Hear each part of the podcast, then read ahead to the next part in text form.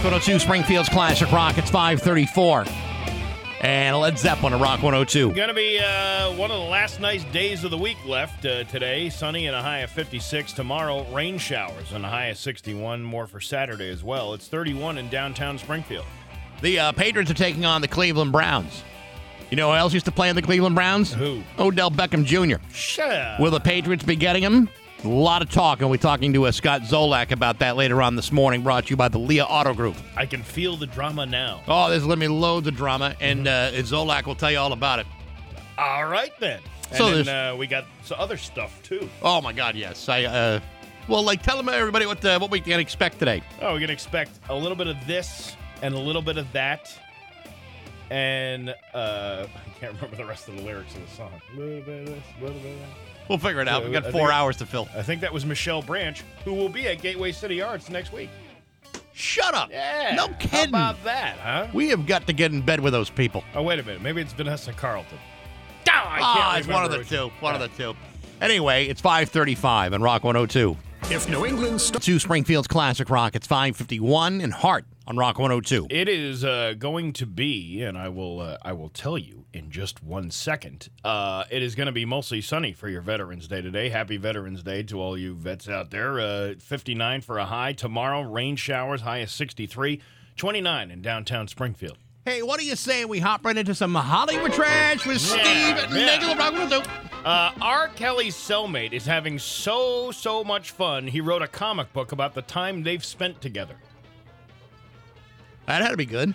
This guy's name is uh, Brendan Hunt. He's uh, 37 years old and he's serving time for threatening to kill government officials. He's trying to convince the court to sentence him to time served and let him go, and he thought these drawings would help. Uh, in the comic, Brendan reveals that he didn't even know who R. Kelly was when they first started bunking together. But I bet he learned pretty quick. Yeah. With all that fan mail. Kelly asked, quote, I'm the greatest R&B star in human history. How can you not know of R. Kelly? Seems Brendan's more of like a Megadeth Slayer, Oh, I see. dying Yeah. fetus kind of guy. Well, I can understand that.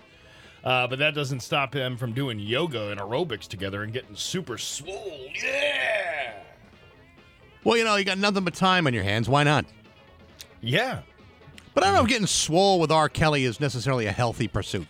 No, I don't think. Uh, I think many people have tried to get swole with R. Kelly and wound up uh, on the receiving end of something horrible. Now, when you mean swole, do you mean like like swollen? As in, like you may have contracted some sort of venereal disease? Perhaps. Because that I'm willing to believe. Perhaps. Uh, but can you imagine you're, you're the guy in the bunk? You don't even know who this guy is. And then all of a sudden he's like, toot toot. And the guy goes, oh, and give me that beep beep. you're that guy? You That's- sang that song? Yeah, those those are great lyrics for you. Uh, Paul Rudd was awarded this year's Sexiest Man Alive by People magazine, and he's going to lean into it. We missed it by that much. Yeah, I know, right? He said he's getting business cards made and he's looking forward to being invited to sexy dinners and spending time on yachts like sexy people typically do. I wouldn't even know what to do if I were voted the sexiest man alive. I mean, do you have to keep up with the with the expectation all the time? Can you ever walk out of the house wearing like like sweatpants and mismatched socks? Can you ever really do that? I I don't think you can. I, don't mean, during that's- your reigning year, I feel like you have to elevate to a certain level, and I don't know if I I don't know if I want to shoulder that burden. I mean, it's tough. It's tough enough being as sexy as I am now. that's what Paul Rudd is saying. He's going to have to like change his whole wardrobe. And, Oh, you uh, gotta. start doing different things. But he's got you know more things to, he can access. He's Paul Rudd. He can get probably have like a makeup guy, someone to do his hair every day. Yeah, we don't we don't have any of that stuff. I don't have any of that. That's why we're never going to get sexiest man alive.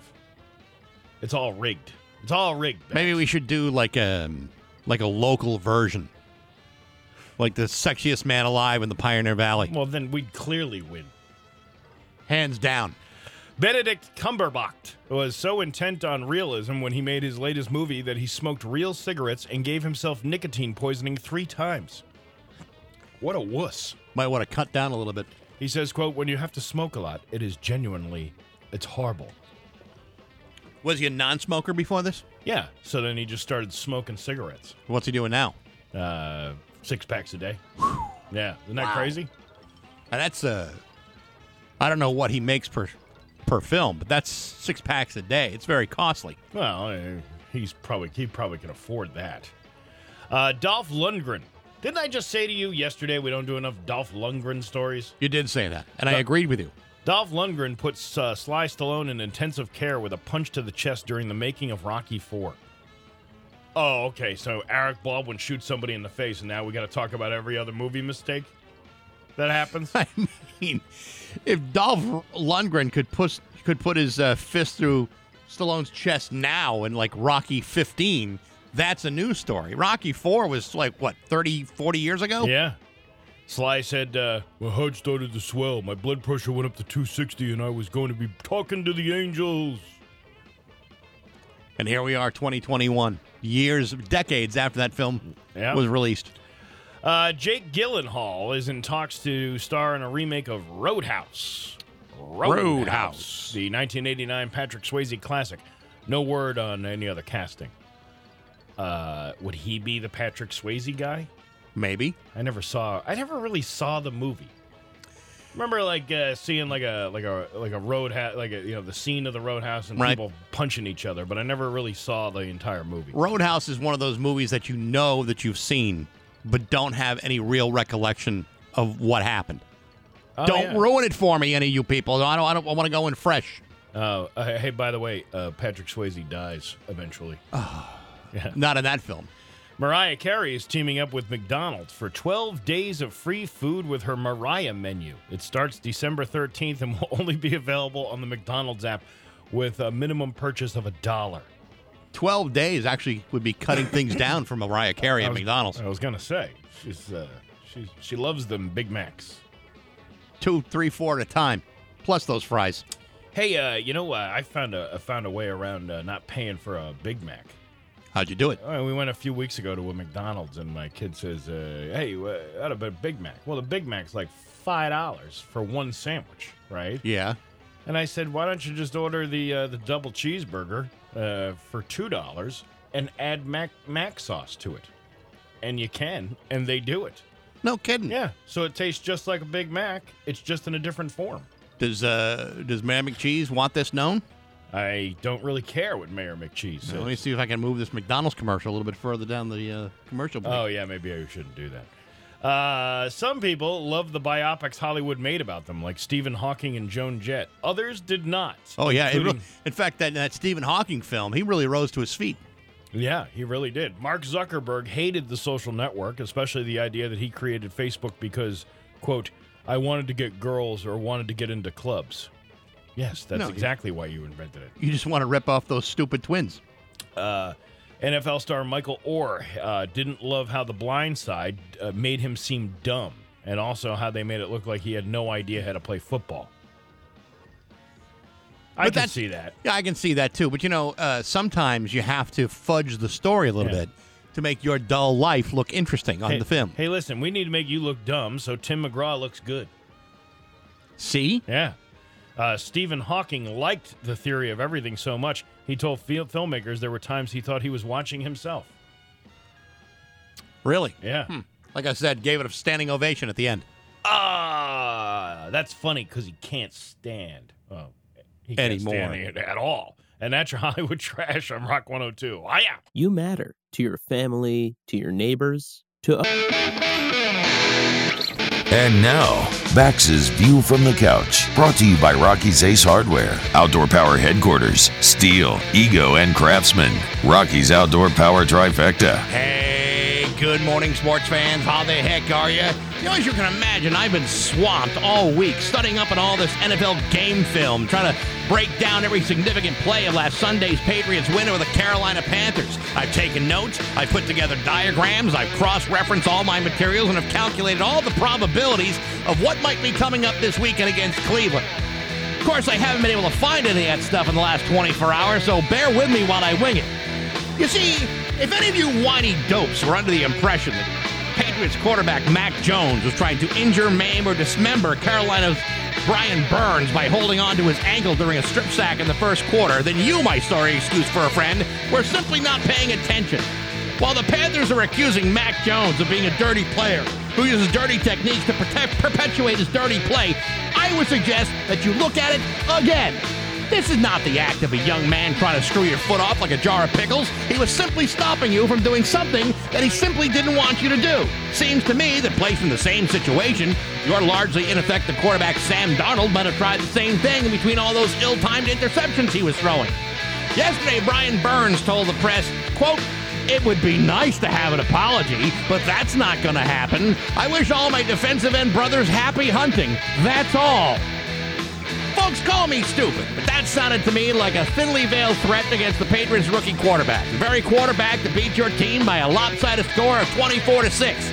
Yes, I'm sure your foot hurts a little bit, but that's what happens when you put it into somebody else's hands. Listen, I know you're hurt would like to think that Mac Jones is the second coming of Albert Haynesworth or Conrad Dobler, but he's just not that sort of fella. No, he's just simply doing his job as a young man who just had the football stripped away from his hands by one of your dopey teammates. Maybe if you weren't picking on the guy, things might have turned out differently. Maybe it is you who should be dishing out the apologies, first for the sack and then for inciting public threats, or did you not think that through?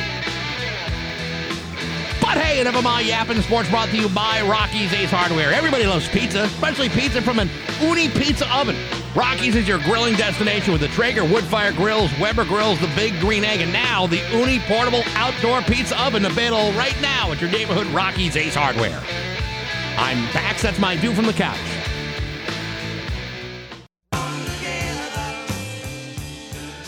Rock 102 Springfield's Classic Rock at 611 and Aerosmith on Rock 102. That was a great adult film. Uh, which one? Come Together? Come together. yeah, that was from a film, but that was not a good one. So, uh, No, but I was. Uh, I think I saw it on Lobster Tube. uh, no, that version Oh. was actually from uh, the Sgt. Pepper's Lonely Hearts Club band film with Peter Frampton and the Bee Gees. Same thing. No, no, no. One actually had entertainment, and the Bee Gees film was not it. Hey, it's uh, going to be uh, mostly sunny today with a high of 59. Tomorrow, rainy with a high of 63. Looking at 29 right now in downtown Springfield. You know, we got to review the employee handbook here because there are, you know, there are holidays that we get off, like Labor Day, Memorial Day, but then there are holidays that we don't get off. Today, with you know, being Veterans Day, is a day that we work through. Now, if you remember, uh, when they decided to make uh, the Martin Luther King Day a national holiday, we got the day off. Right. Uh, you know, and I and I don't believe Juneteenth was added uh, to that day off No, for us. It was not. Uh, but here we are, Veterans Day, and you know what? Uh, I would like to say uh, thank you to all of our service members for, you know, putting your life on the line for this country. Uh, God bless you and your service. But my wife has the day off today, and I believe uh, we're here working through Veterans Day. Well, uh, with your knee injury and your wife having the day off, she's got some gutters to clean. No, I get it. trash to take out. Listen, and some abs- siding to paint. Well, I'll be honest. You know, I my knee transmissions to replace. Jenny comes from a long line of very capable people. You know, people that can actually do things with Yeah. their hands, fix stuff, use tools. That in my family, we have a tendency to not do those things. We instead have become very good at talking and expressing our feelings. I uh, I wouldn't question her capability of doing those things, but I sympathize with her that she doesn't want to do those things when she has another capable adult in the house. Yes. that is usually able to do those things, but now Captain Gimpy uh, walks in the house every day. Oh, my knee! I can't do anything today. Well, here's a fact. Uh, because of my age, and you know, we there is a ten year difference. Uh, she's not comfortable with me getting on things like ladders, or like you know being Yeah. on a roof because Right. old people. I don't know if you have uh, experience with this. Tend to not have the same balance.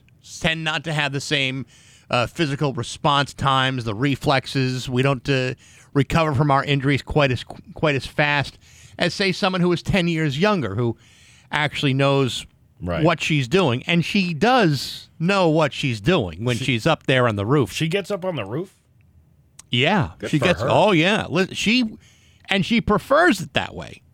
This is this is not me saying, "Tell you what, honey, I'll stay here on the ground and you know firmly hold the ladder." She's like, "You're not going up on a ladder." Mm-hmm. And you know, I, I in a way, uh, you know, good on her for having so much you know compassion for my physical limitations and and and the age that I'm at. But on the other hand, good on me because I just struck the jackpot when it comes to climbing ladders and potentially injuring myself. Did you see that video that came out last year with a guy sitting on his roof and he had a hammer and uh, he had a board and he had a like a thirty pack Yeah. and he was just taking the hammer every once in a while, banging the thing down like he was replacing the roof, but he was really just getting drunk up on top, so his wife thought he was working. Smart. That's you. you should do that. I should do that. Then you know, a, a while back we had a guy look at our roof because it's Yeah. you know it's about that point where you start you know second guessing whether you mm-hmm. need a new roof. Right. Probably got like a couple years left on it, and then it'll have to go. Well, we uh, we we talked to a friend of ours whose stepfather does roofs, and the guy said, "Yeah, I'll come over and take a look at the roof." Guy's eighty-seven years old takes this big long ladder from the back of his truck, carries it all by himself. I asked the guy, "Do you want help with the ladder?" Nope, I got it. 87 years old, shoots up the ladder, goes up Yeah. on the roof. He's walking around, tap dancing, you know, doing cartwheels. He's doing all kinds of stuff that an 87 year old man should never have to do. Because he's probably been doing it for the last 67 years. Yeah, and then I get told that this is the kind of guy that at 87 years old not only goes up on the roof, but will also hoist one of them big bundles of of uh, of, of tar paper on his back while he's doing it. And I, and all I'm thinking of is, I don't think my wife would let me do that We had a we had a because I'm yeah, I'm right. tender at 55 years old. Hey, uh, years ago, I had uh, one of them big giant hemlock trees, those big pines. Yeah, right. uh, that needed to come down in my backyard, and we uh, we hired this guy that uh, I don't know, I think it was my wife's like uncle knew somebody kind of thing, and then uh, I, I'm like picturing this guy coming over with like a big truck and uh, you know one of them lift things and all that stuff. Oh yeah. Yeah, this guy shows up with a chainsaw, two chainsaws, one smaller one and one very big one. Right. And then uh, he's got spikes on his heels. He climbs all the way up to the top and he just starts chopping the thing down. He had the thing down in like two hours. Yeah. It's like magic. Yeah. And I was like, you're not even going to use a.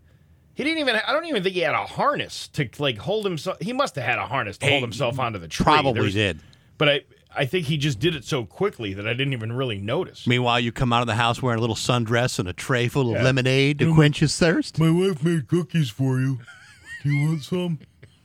I'm really good at servitude. There's a you know there's there comes a time when a man just has to accept the fact Yeah. that there are men out there who are better capable and better designed for that kind of work, and I am in awe of those guys.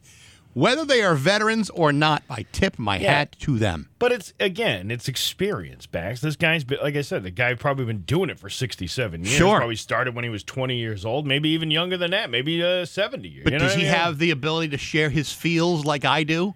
Uh, Can he, can he can he talk over his problems?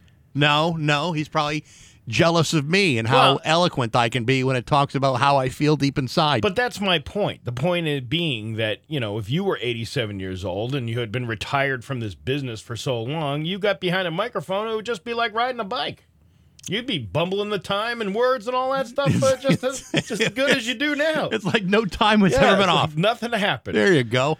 Perfect. Uh, but it is uh, like you were saying, Veterans Day. There's lots of discounts out there if you are a uh, a veteran. You- You ready for some of the best deals out there? I'm ready. The Outback Steakhouse is giving out free bloomin' onions. That's like a week's worth of delicious calories. Thank you for your service. That's unbelievable. A free bloomin' onion. Yeah, At you the- get at- at- where was this? The Roadhouse? oh Outback. uh, Outback Steakhouse. wow. You can also get a free Coke, which pairs well with 17 grams of sodium. Listen, if you didn't die in battle, we're gonna kill you with uh, high cholesterol and uh, high blood pressure. You know, this country was won. Our freedoms were secured by your ability to ingest as much high fructose corn syrup as you can muster. Thank you for putting your life on the line. Here is a fried vegetable. A fried vegetable under the guise of Australian cuisine, Right. which I should point out, it is not. I don't even think they have an Outback in Australia. I don't believe they do. Starbucks is running its annual Veterans Day special where veterans, active duty military, and military spouses get a free small, aka tall, hot coffee. How generous. I'm glad you you made the designation because you can't go into a Starbucks and ask for a small. They'll look at you like you're like you're from another planet. Uh, let's see. Other restaurants are offering deals for, for vets that include Olive Garden, Buffalo Wild Wings, IHOP, Texas Roadhouse, Denny's, Applebee's, California Pizza Kitchen, Chili's, Can I ask- and Hooters. Can I ask a question? What? If you have uh, put your life in the line for our freedoms, and uh, you know maybe maybe you may have been injured in combat, maybe you didn't get injured in combat, maybe you're dealing with some post traumatic stress. Is the first place on your list either going to be an Applebee's or an Olive Garden? No. No, it is not. It's not. It's simply not. There's uh, there's always somewhere else. Those are the places you go when everything else is closed for the night. You know, these are all nice gestures, I guess. You know, to offer you a free sandwich. Right. I think uh, 99's offering a. That's the other thing. It's a. You can get a free lunch from like 11 to 5, but it has to be off this particular menu. Sure. These are the things we have pre cooked already over here that can just easily be put together because if everybody's coming in for a free lunch, we'll smack that hamburger together. How about that? You got a free burger. Now, do you have to provide military identification to prove that you have served? I would imagine that you probably would have to have uh, your your card on you. Doesn't everybody have a military ID? Doesn't every veteran, when when you get discharged, you still have the thing to prove that you were so you had military service? I suppose, but do they ask for you to uh, to show it? I'm sure there are some places that ask to show it, but because I uh, like to go to the places that don't ask you to show it. yeah. Yeah, I'm not gonna uh, do a stolen act of valor for a small coffee at Starbucks.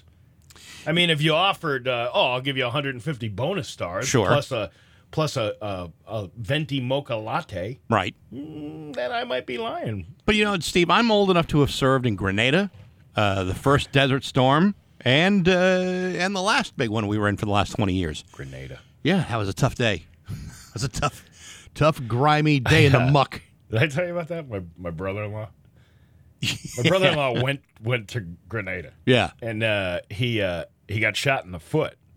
Now, some people might think that he had, could have shot himself, Sure. because he didn't want to be there. Most people didn't.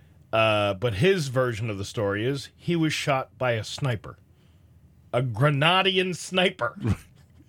I believe that war lasted all of seven and a half minutes. it's a pretty uh, rambunctious sniper. He, he gets uh, he now gets twenty five dollars a month from the U.S. government uh, for that specific injury. no kidding. Twenty five bucks a month, man. You the money, the things you could do with that money. Man, that's a that's a fine, hearty thank you for your service. But I remember he uh, he came in because again this was a Veterans Day thing. It was Veterans Day thirty something years ago, Yeah.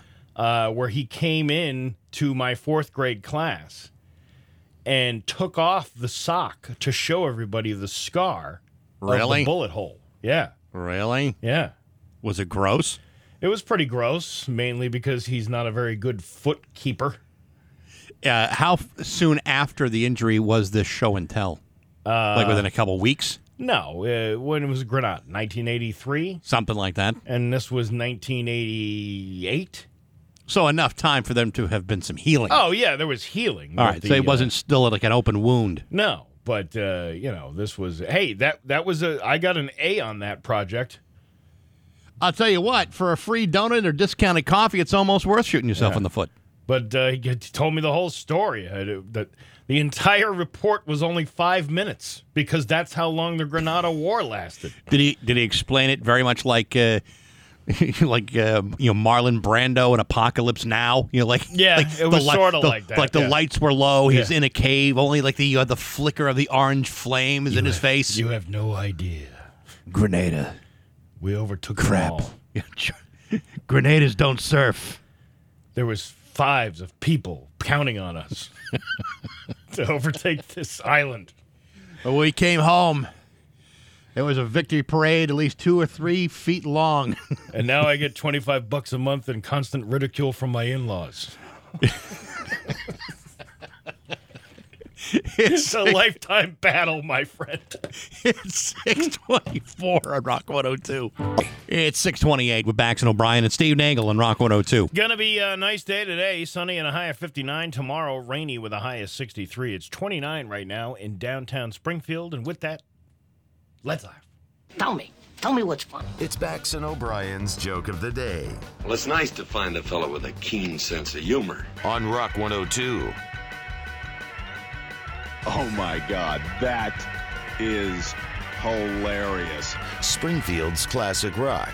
All right, I got two of them today. Two of them. Two jokes. All right, I'm ready. All right, ready? Yes. Did you hear about the uh, the crazy Spanish train conductor that murdered those people? No, I did not hear about that. He had locomotives. Motive. His motives. and He's crazy and get anything. And Now, why, now tell the funny one. uh, why does the Avon lady walk funny? I don't know. Because her lipstick. I don't even know if they even have Avon ladies anymore. I don't even know why that's funny. Booyah! Bax and O'Brien.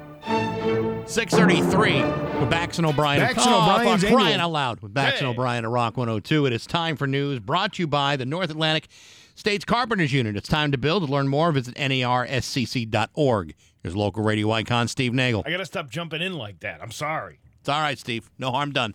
Springfield firefighters were called to Montclair Street uh, uh, Wednesday night for a house fire. When uh, the 22 news crew arrived, guess what they saw? I don't know. Oh my God! We saw two fire trucks outside the home, and there was smoke coming out of the roof. It was crazy. On one side of the home, uh, had received he- heavy fire damage, according to Fire Commissioner Costco Calvi. No one was injured in the fire. Four people have been temporarily displaced, but the house is rebuildable. Well, that's good. Well, who made that decision? Well, I mean, don't they have? I mean, uh, you know, when Dennis Ledger was uh, was the estimator, Estimator and I mean, he would he could tell you, oh yeah, that'll that'll just buff right out. Rub a little dirt on it, that thing will be uh, habitable in no time. Yeah, I just don't understand. Oh, well, I, I, you can rebuild that, but you know what? What if you're the homeowner and you're like, I don't want to rebuild it. I want the insurance payout so I can build a new house, a whole new house altogether. That was the worst room in the house anyway. I know, but I didn't like the entire house. Yeah, no. Now he's gonna give me the old Scroogey on the guesstimates. Yeah, but you know, again, uh, if it ain't if it ain't the fire department assessing this, it's going to be an insurance uh, adjuster coming to the house and say, yeah, it's a total loss. Um, I just I don't understand. Like, uh, you know, uh, how like do you uh, adjust the rates for inflation and cost of goods? You know, Sure. uh, uh, you know, five years ago, that same porch that cost ten thousand dollars now costs twenty five thousand. or more. Yeah, I know. That's uh, this whole supply and demand thing. This whole uh, it's, it's got everybody all confused. I mean, what's what's a, you know like a like a single uh, two by four cost these days? it's cost you the price of a two by eight. Nine hundred and fifty seven dollars. That's crazy. I'm making that number up on my uh, the top of my head, but it's very expensive. but you're not far off. A Worcester Superior Court jury found a Springfield police officer not guilty Wednesday in connection with which is uh, with what is known as the Nathan Bills incident. Darren Nguyen was uh, acquitted Wednesday on charges of perjury and filing a false report. Nguyen was uh, one of 14 current and former Springfield police officers that were indicted in connection with the case. It involved several off duty officers getting into a fight with four black men outside the Nathan Bills bar back in 2015. The Massachusetts Attorney General's office tried the case after Hampden County Anthony Gulluni declined to file charges. Nguyen's case was the first to go to trial. Several other of the other cases uh, have already been dropped. In a statement to 22 News, Springfield Police spokesman Ryan Walsh said the commissioner is pleased for Officer Nguyen, but will refrain from any comment about the case until they have been adjudicated. So there you go. Well, so uh, now there's other what, but thirteen more guys to to go through. Maybe we'll get one of them. it just takes one. The uh, Springfield Police is warning residents to be careful when mailing envelopes with checks inside. They said do not place them into the big blue postal boxes you see out on the sidewalk, citing reports of recently stolen mail and cashed checks. Here's what I don't understand um, about checks. Sure. We have come so far in technology where you can uh, instantly pay someone. I can pay you. Right. Uh, let's say you had Venmo. Hey, uh, Steve, remember that 40 bucks uh, you borrow last week? Yeah, Bax. Okay, can you give it back to me? Sure. Bing, bing, boom. Psh, do. You got the 40 bucks back because I got Venmo. Before you go any further, Yeah. The should I be expecting forty dollars in my Venmo? Uh, yeah. I don't understand how checks are cashed fraudulently anymore. Like if you even if you had a fake ID and Yeah. you went to the thing, is there not some instantaneous way to check to see a if that account has money in it to cover the cost of whatever the check is, and b to certify that the person giving you the check is in fact that person? Well, all banking at this point is digital, even at the uh, even at the bank location. It's all digitally processed. Uh huh. So if something is in there that doesn't seem on the up and up, then as long as you can prove that you are not the person cashing this check, then I think you're in the clear. I get But- that part. I'm talking about the vetting of the person actually cashing the check. The person who says, "Well, I'm t- okay.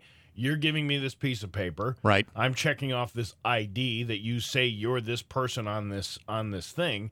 Uh, but there's no way to verify like who that person is. Oh, I know. don't. I don't understand how this whole thing works. It, it gotta- just seems like in this instantaneous world, we should be able to find out. I got to tell you, in my in my previous life, we did not uh, do much online uh, bill paying, but uh, now that I've uh, zoomed into the 21st century, that's that's all we do now, and and we don't write that many checks ever. I mean, uh, you know, we just ordered checks, right. 500 of them, because they actually gave us 250 too many. That'll last us for a good 15 years at this point. Well, yeah, and but here's the thing: like, I still use checks from time to time for like deposits. You know, like if uh, you can electronically deposit a check right. uh, through the thing. I mean, that's kind of how I, I I've been managing like my mother's stuff. Right. You know, you you you, you pick out. You write down the amount, and then you say, "Okay, well, this is the money that's going back to me for covering the cost of this." So then you put that down, and then you and I just take snap a picture of the check, And, I, and then boom, it's in the in the in the banking. see, that's the way it's supposed. I mean, it's, Yeah, but it's it- simple. But that's a certified bank account. I'm just my question is why isn't there some vetting process in order to find out who these people are when they walk into like a these check zones or whatever the hell these uh Well, you know, my, the, the- places are. the bank I go to, and I'm I'm not going to mention names. what's in the rhyme with? uh, Berkshire. Uh-huh. Anyway, uh, whenever I, Per- whenever Pap Schmear. Pap Schmear. whenever I uh, deposit a check Yeah. of any kind or make any kind of withdrawal that's not at an ATM, right. they always ask me for an ID. Yeah, that's what I mean. Always. And to me, that's and and, and when they first started doing, it, I'm going, well, that's a big pain in the ass. But you know, the more I thought about it, is like, well, no, actually, for exactly what you're saying, to avoid fraud and theft. I mean, if you can prove that this is you and a uh, a, a real ID will do it, then why not just put it in the bank tube with everything else? I That's agree. what I do. I, do- I mean, I, I almost do it now, just naturally. That's what they should do. That's you know what I got no problem producing my identification. It's a good, handsome picture, shows all my stats, my bowling score, my inseam measurements, social security number, all, all of those things. huh? those things. Uh, Greenfield police officers responded Wednesday afternoon to a report of a disturbance at Greenfield High School that led to a shelter in place while the situation was revolved. Uh, there was a disruption, said Superintendent Christine DeBarge. School staff were able to handle the situation, but we always appreciate the Greenfield Police Department's response and willingness to help out.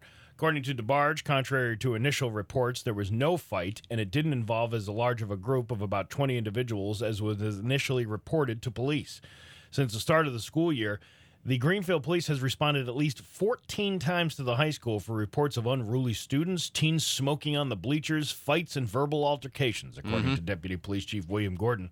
This is, uh, what the hell was Morgan Freeman's name in Lean on Me? Uh, Crazy Joe, uh, I don't Clark. remember. Crazy Joe Clark. Maybe that. Yes. Yeah. Yes. Anyway, yes. we play uh, Welcome to the Jungle as you walk into the halls of the school, and it's in complete disarray. People smoking everywhere, ripping down banners from Right. the inside of the halls. Now this uh, DeBarge, are they the same ones that did uh, Rhythm of the Night? No, I believe it's a different DeBarge. Are you sure? I'm I'm very sure. Uh, How about uh, All This Love or Who's Holding Donna Now?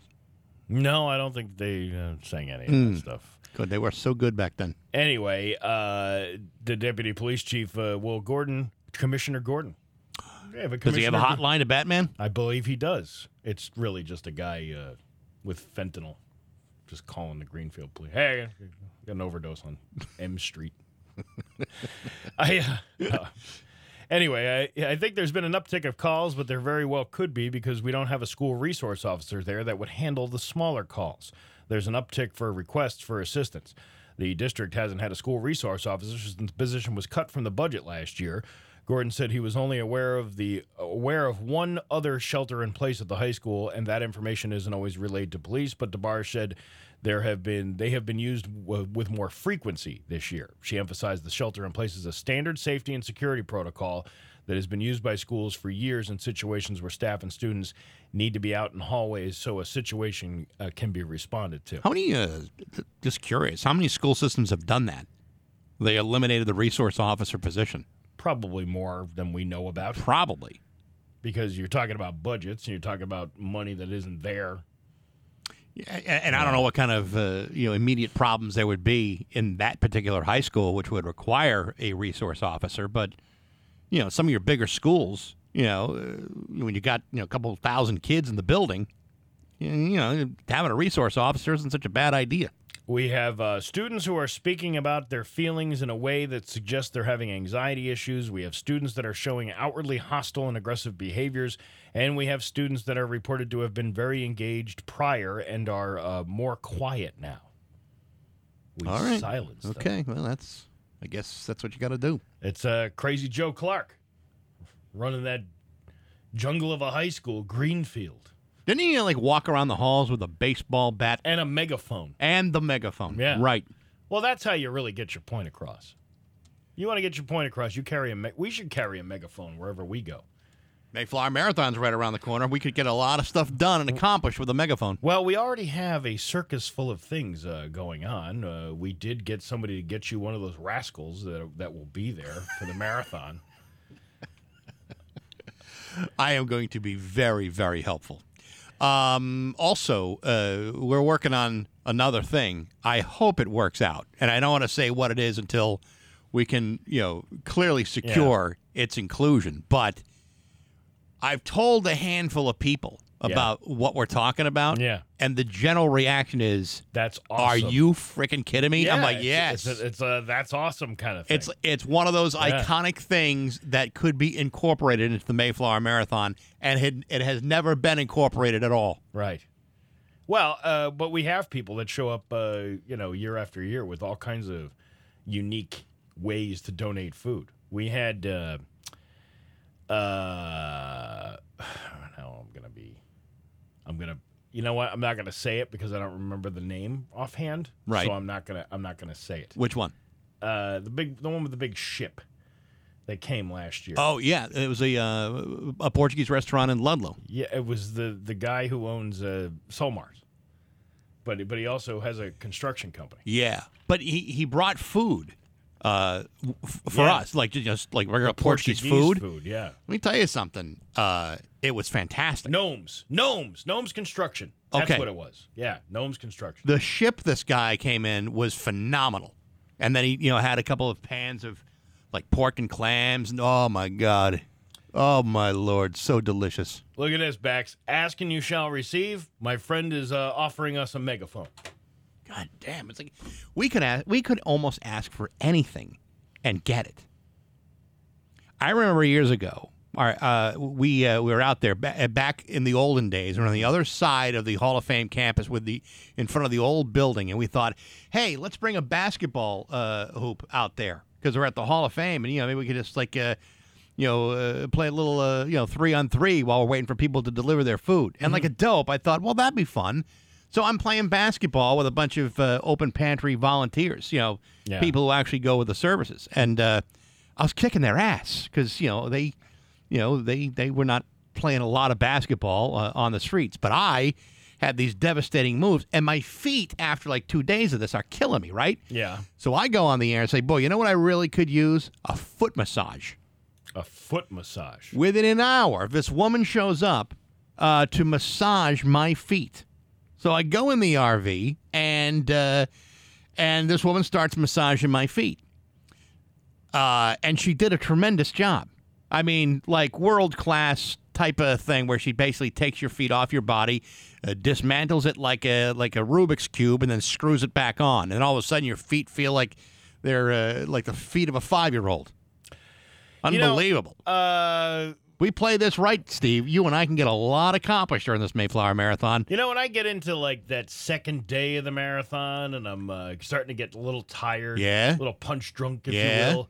Uh, the thing I really want around oh, twelve thirty or so is a good HJ. You know, that would really, really think. And you know, with John, uh, you know, not being around for a couple of weeks, uh, I that that's the guy that used to do it for me. Steve- so Steve, I'm a little. I'm, I'm, a, just saying, uh, if you were a an able-handed person out there, uh, you could help me out. I'm a, I'm a little confused with today's Yeah. lingo. When you mean HJ, are you talking like a Howard Johnson's? Oh, uh, that's what they call it in some places I'm in the sure. country. I'm sure it is. That's right. Yeah. Okay, I'll have. Ha- Howard's been on the Johnson before. I, yeah, don't, I don't know what you're talking about, but I would take anything from Howard Johnson's. Yeah, I'm just I'm just throwing it out there. Okay, You something know? something to consider. Who's the who's the first uh, male or female that uh, is going to offer me an HJ? Yeah, why, why why should you why should you cut down half your choices? Uh, listen, uh, first of all, after a hundred bucks, it's just flesh, and B, uh, it's really uh, it's simple. It'll be over in thirty seconds, and you can just pretend it could be anything you wanted it. to. Am I the only one right now tasting the uh, waft of vomit in the back of your throat? No, Uh, I think- or maybe it's just me. I think pretty much anybody who's listening. I would think so. Thing in their throat. I just Uh, had a uh, message, and I never even considered this before. I might have to try it. Guy said, "Did you ever listen to your podcast on half the speed? You sound drunk. It's hilarious." And then I showed, uh, said, "Well, how do you know that we're not?" Yeah, Think about that. we should. You know what? Let's regroup and we'll play. that Play it just play at half speed. Just play a little bit at half speed. Can we do that? Can we- can Uh, figure out how to do that? I'm not sure. I, only way I could do it is hold my phone up to a microphone. Well, you have. Uh, well, actually, you know what? I'll I'll work on that while we're uh, in the commercial. All right, fair it's enough. uh, it's 29 in downtown Springfield. I'm Steve Nagel, and that's the news on Rock 102. Oh, yeah.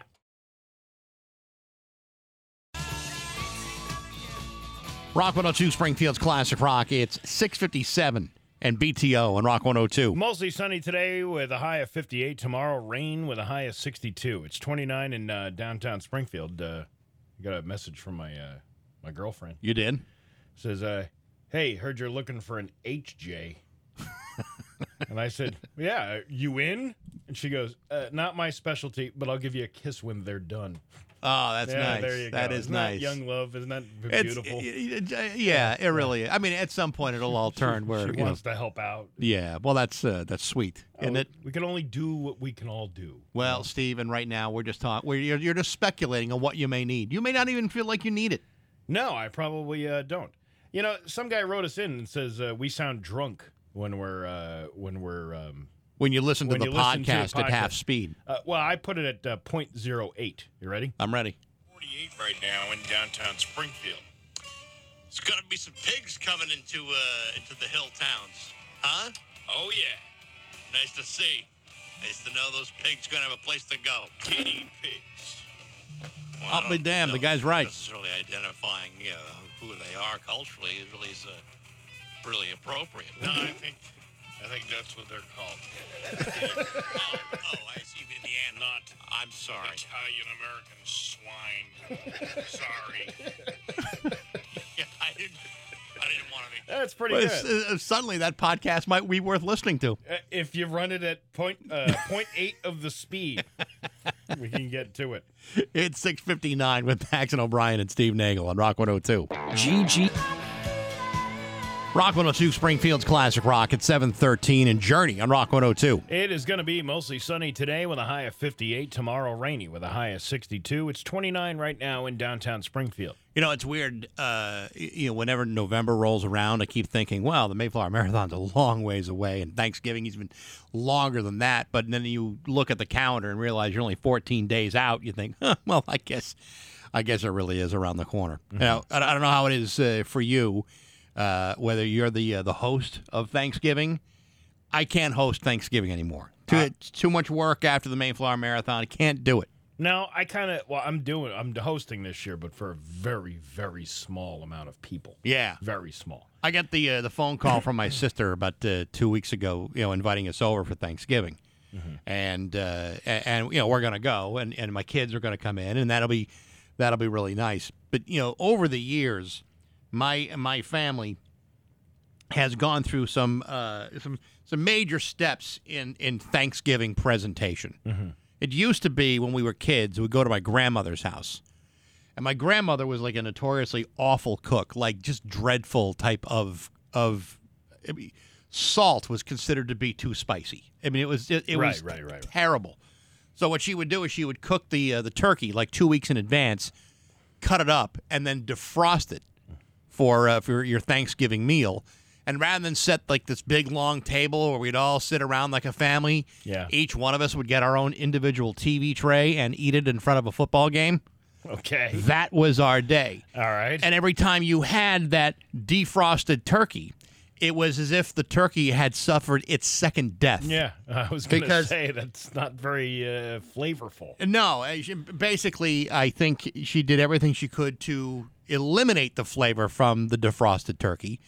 And uh, one of the things that my grandmother did, which never made any sense, is she would throw away all the delicious dark meat of the turkey. So all that was left was the dry, bland, flavorless white meat Yeah.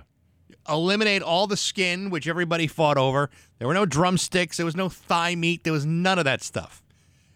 Gravy from a jar, and then there was two different kinds of stuffing. One was in largely inedible. It was a meat stuffing that went into nothing. It was basically like ground hamburger and uh, What? yes, it was all. It, just- it- Who's making this stuff? a sadist is making this say food. Uh, who? Uh, yeah. And then she would, when she roasted the turkey, she would she would stuff it with like a bread stuffing, and when it would come out of uh, of after being defrosted, it had turned into like a gelatinous ooze. It it wasn't solid. Yeah. It wasn't liquid. It was somewhere between magma and something that you would find in a septic tank. that's disgusting. The taste was not that uh, different either either way. It was it was disgusting. so, what is the resolve for this year? To the resolve is is uh, my sister and I over the years have Yeah. ramped up our turkey game a Yeah. little bit. So now when we cook a turkey, we're doing it that day, and we know how to do it, so Yeah. it's not ruined. And nobody throws out anything on the bird that could be enjoyed by somebody. Right. 'Cause You know what I'm want- saying? You don't want to do that. Because I am a, I prefer the dark meat. I bet you do. I love the dark meat I on, on a turkey. do. I love turkey, but then to defrost it and turn it into something that is, uh, you know, that leaves like a like a dark cloud of suppressed memories. No one should have that based on the food at the Thanksgiving meal. Right. Conversation during the dinner, you know, uh, family squabbles. Those are the kinds of things you're supposed to take with you. But you're not supposed to take, as a kid, uh, you know, the pain and suffering of having to pack down the world's grossest meal. Yeah, see, uh, that's uh, that's just wrong. That's a sin to do that to a turkey because turkey is a hard thing to cook to begin with. Yeah. to make it uh, to do it right. moist, if you will. I know people hate that word, but uh, it to be juicy, uh, to be flavorful. Yeah. it takes a lot of work and a lot of making sure that you don't screw it up in the cooking. This is why I deep fry them because it's so much easier to deep fry it than it is to you know. Uh, do that whole thing in the oven and Right. trying to ch- check the thing if the little red thing pops up, like yada yada yada yada. My uh, my grandmother's uh, prize side dish, other than this stuffing, is uh, she loved the turnip. You ever have a turnip? Yeah, Turnip is an act of aggression. It's not an actual vegetable. That's why they covered it in, in wax. yeah. That's It's- uh, it's like a mashed potato, but not. Yes, because mashed potato would have flavor. It's a comfort food. It's like more, more, more, more mashed potato, please. It's something no that- one has ever said in the entire history of the English language. Yeah. Is there any more turnip left? No one has ever said that. All right, so at least you're going to get a decent meal this year. I'll get a decent meal, yeah. and uh, and then we usually go visit my dad afterwards, and so we have leftovers from his delicious meal, and then uh, and then we go home with a belly full of tryptophan, trying not to pass out on the Mass Pike. Uh, I told. I think I told you this story. There was a guy I worked with years ago who told me th- one of the worst Thanksgiving stories that I could even uh, imagine being Yeah. part of, where he was invited by his sister-in-law. You know, his him and his wife and his two kids, Right. uh, out east somewhere towards Boston, uh, to have Thanksgiving dinner. Now that was pretty much the discussion. You know, it was like, can we bring anything? No, just show up. Uh, we're gonna eat around two or three or whatever. Sure. So they uh, they pack the kids in the car. They drive all the way out to wherever it was near Boston, and uh, they get there, and uh, his sister in law has portioned out the food for each person. Really? One scoop of stuffing for this one, one scoop of cranberry sauce here, three ounces of turkey, a little bit of gravy. Like Yeah. it was all like mathematically proportioned out. So she cooked just enough foods, like there was no way for like a like seconds. He said there was not enough food to even begin with for one serving, let alone serving for multiple people. Were they not aware of how many people were coming? No, they knew exactly how many people were coming, and each person got a portion of food, but not as you would expect at a Thanksgiving table. You know, the the very definition of a feast, mm-hmm. because it's a feast day, a day of feasting, right? Yeah. Is to have more than you need, because it's a feast. Right. Otherwise, that feast becomes famine. And then at the end of the dinner, Yes.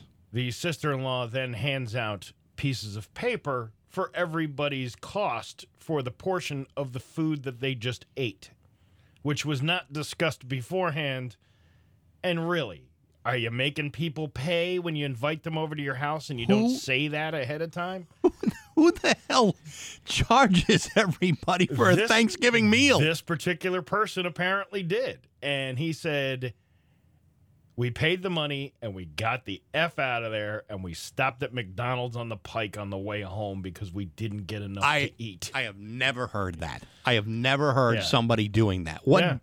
What a set of balls it takes to charge somebody Well- for your Thanksgiving meal. Listen, if you uh, if you don't have uh, the resources to host a Thanksgiving dinner, you shouldn't be hosting a Thanksgiving dinner. Yeah, and did you ask? And you said, you know, you asked if you could bring anything, right? Well, this wasn't me. This was a friend of mine, and and he uh, he he did ask if they, could bring anything. They were told no.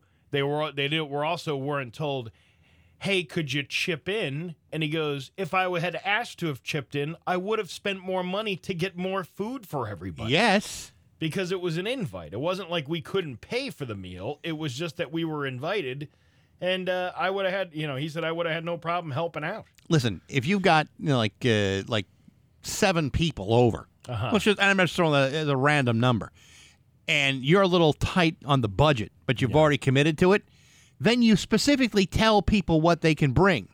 You know, so you know, all you really have to invest in is maybe the turkey, and let everybody else bring the side dishes. Yeah. But to portion that out and then to charge them, you'd be better off going to uh, you know the Old Town Buffet or a Golden Cor- Corral and eating there for Thanksgiving. I believe it's Golden Coral. I don't believe so. I believe it's a corral. Have you been in there? Yes, I have. Really? I'm not proud of that and wasn't completely satisfied by the output of what I was getting. Nevertheless, uh, I would. I, I don't know if I would pay.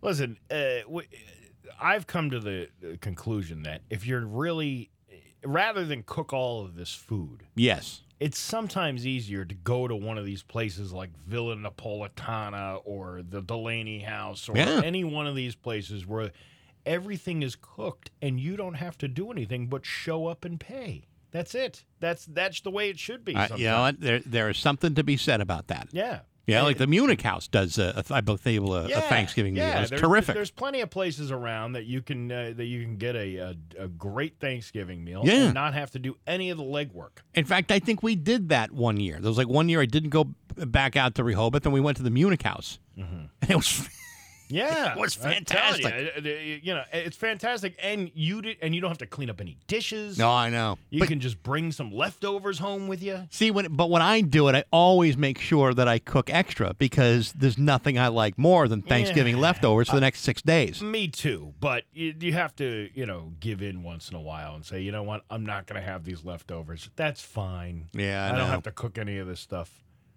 Unbelievable. They're charging people. That they should be ashamed of themselves.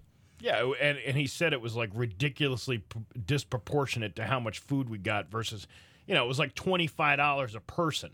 And you didn't. You probably got like ten bucks worth and of he, food. He said that there, it was only, you know, probably maybe eight to nine dollars worth of food on the plate. Oh yeah, that's that's the last time I go to that house Yeah. ever again. It's 724 with Bax and O'Brien and Steve Nagel and Rock 102. Your home has hidden money in it. A home equity line of credit from Monson Savings Bank lets you use the value in your home. Three with Bax and O'Brien and Rock 102. It's time for news, and it is brought to you by Yankee Home Improvement. This month, Yankee Home is offering a free down payment coupon valued up to $1,400. Call today and mention Rock 102 for this special offer. Here's local radio icon Steve Nagel. Uh, thanks, Bax, and happy Veterans Day to all the uh, vets out there. Cities and towns across Western Mass will salute those who served uh, with Veterans Day ceremonies, parades, and events today. Springfield will host a Veterans Day parade, ending with a ceremony and wreath laying at the Veterans Monument. The uh, parade will begin at 11 a.m. Thursday uh, today at the Springfield Technical Community College and will make its way down State Street right to City Hall. It will be led by Springfield's 2021 Veteran of the Year, Donald Roberts, who served in Vietnam before becoming a Springfield Public Schools teacher. Roberts retired as a uh, school administrator after 42 years. He has received the Vietnam Service Medal, National Defense Service Medal, and the Army Commendation Medal. Uh, due to the pandemic, the parade itself will be downsized compared to past years, but Mayor uh, Dom Dom says the public is invited to watch along the route and uh, is asking for a big turnout. Those in the parade are asked to limit their group to 12 people, wear masks, and maintain social distancing. Okay, I can do that. Okay. Uh, and after the parade, there will be a memorial and wreath laying ceremony at the Veterans Monuments, even though we already said that earlier in the story. Would there be a discount at Veterans Golf Course today? That's what I would like to know. There probably is. I think they should. There are a lot of golfers out there that have served this country well. I just, uh, you know, going back to the offers that we were talking about, you know, there's a lot of these places that are offering the, oh, you can get a free lunch with the purchase of a regular entree. That's not really free. That's not, that's not really the same. That's like an add-on. It is the add-on. You know, uh, like a like a like a good offer is you know you get a free something without having to attach it to anything else, or Yeah. like a very very substantial discount, like over over fifteen percent. Exactly. You know, like a like a like a half price something I could live with. Not as good as a free thing, but if half price means I could buy two for the same price as one, or something like that. Yeah, but from the special menu. So Yeah, you can't even order the things off the regular menu. You got to order something off the regular menu, and then you get the free thing. It like I, I, don't, seem... I'm not trying to install uh, any kind of uh, deal for anything that uh, you know wouldn't be appropriate but i mean can you Im- imagine if you like to went to bernie's bernie's dining depot and they said uh, that if you're a veteran you can get the conductor's cut of that prime rib for free i mean i'm not saying they're doing that in fact i'm pretty sure they're not but can you imagine if that were the deal Oh, that would be chaos over there. it would be bananas. I mean, you'd have every veteran in the area crawling around that place. Again, I would like to emphasize that I am not telling Bernie's what they should do with their conductor's cut. I know they couldn't take that kind of loss, and I can't blame them. But that's a hell of an impressive piece of meat right there. The uh, Springfield Fire Department was called to an accident on Albal, Arb, uh, Albemarle. Albemarle. Albemarle. Yeah, that's right. That's what that is. No, I believe that's the so. thing that your, your countertops are made out of. It's marble. No, no, no, no, Steve. That's marble. You're thinking of the uh, that very popular brand of cigarette.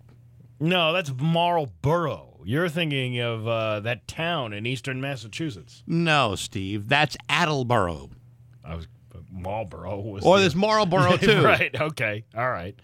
One person was removed from the vehicle by fi- the fire rescue team and then transported to a local hospital. At this time, no other details. So there you go. A motorcyclist from Athol has died after an accident on Route 2 last night. According to the Mass State Police, the motorcycle accident occurred on the eastbound lane near the 75 mile marker. When the uh, troopers arrived, The operator of the 2002 Honda motorcycle was found dead from his injuries in the crash. The man has been identified as a 20, 25 year old from Athol. All lanes of Route 2 were closed for more than five hours Wednesday as the investigation took place, and all lanes were reopened as of 10 p.m. last night. Wednesday was another day of discord at Greenfield High School. Police were called to the school shortly after noon after receiving a report of a fight involving several students. The situation was contained by a school staffer and a shelter in place order was issued, which was apparently the second such order issued that day and the fifth in the last two weeks. Really? What's going on at Greenfield High School? It's like anarchy over there. It's like Thunderdome. There's no rules. No arrests uh, were made and no injuries were reported. Didn't uh, didn't you say last hour that they had removed the position of a resource officer yes, for that school? Yes, uh, because it was not in the budget. Now, what would you think would be the result if they had a resource officer roaming around the hallways while all these Well, fisticuffs were going on? Uh, you know, reading the story from the, I believe it was the Greenfield Recorder, uh, it said that, you know, these situations are being reported. They might not be much of anything. But if you don't have the officer on hand to like I'm sure there's ton it, this happens probably more often than not and you never hear about it Right. because you got somebody on site that calms everything down and you know we go on with our day. mm-hmm. When you don't have that person there, then that's why the increased calls go to the police department. Do you understand what I'm saying? I do understand. But I also remember as a kid seeing you know fights in our high, in our high school. Yeah. This is before they had resource officers. There were there were no cops in schools back Yeah, the then. gym teacher would step in. Well, but if the, that's if the gym Yeah. teacher were available, sometimes the uh, the teacher that would break it up would be this like a home ec teacher or you know a little tiny you know math you know uh, teacher who was you know probably no more than four foot eleven, but was a tough bastard and, and would stop any fight. Wouldn't care if he had to get if he got blood in his little tie and his short sleeve shirt. Yeah. Uh, and those recent problems at the high school were a major topic of conversation at last night's school committee meeting as parents, teachers, and even a few students shared tales of violent incidents and general unrest, which some say is making people feel unsafe. New school superintendent Christine DeBarge said the administration is aware of the problem and is doing what it can to address the situation, despite a limited number of available staff and other factors. The And that's when she broke out into her 1985 hit "Rhythm of the Night." this is the real that one. No, Oh, to the rhythm of the night. Oh. the, the, I the thought barge. was Gloria Estefan. No, no, I don't think so. All right, if I'm going to have to call up uh, some No, DeBarge, No, I and will I'm, do it. I'm sure that I'm sure you're right about that. I just uh, I didn't pay attention too much to that one. Is 85 a little bit before your time? Yeah, 85 is a little bit before my time. I don't like hearing that. Uh, Greenfield Deputy Police Chief Bill Gordon, Commissioner Gordon, says the department personnel have responded to the school at least 14 times since the start of the school year to deal mostly with reports of unruly students. We got to go through this again, I guess so. little Johnny. Little Johnny, your antics are so funny and your jokes are great, but uh, you're you're getting out of control. I'm sorry. Uh, we're going to have to detain you. Yeah, that's not good. Yeah, here's uh here's DeBarge.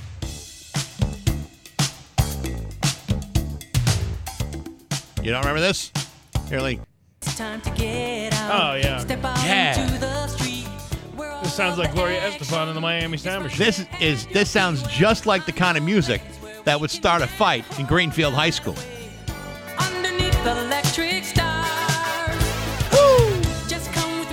Oh, I like yeah. and shake it.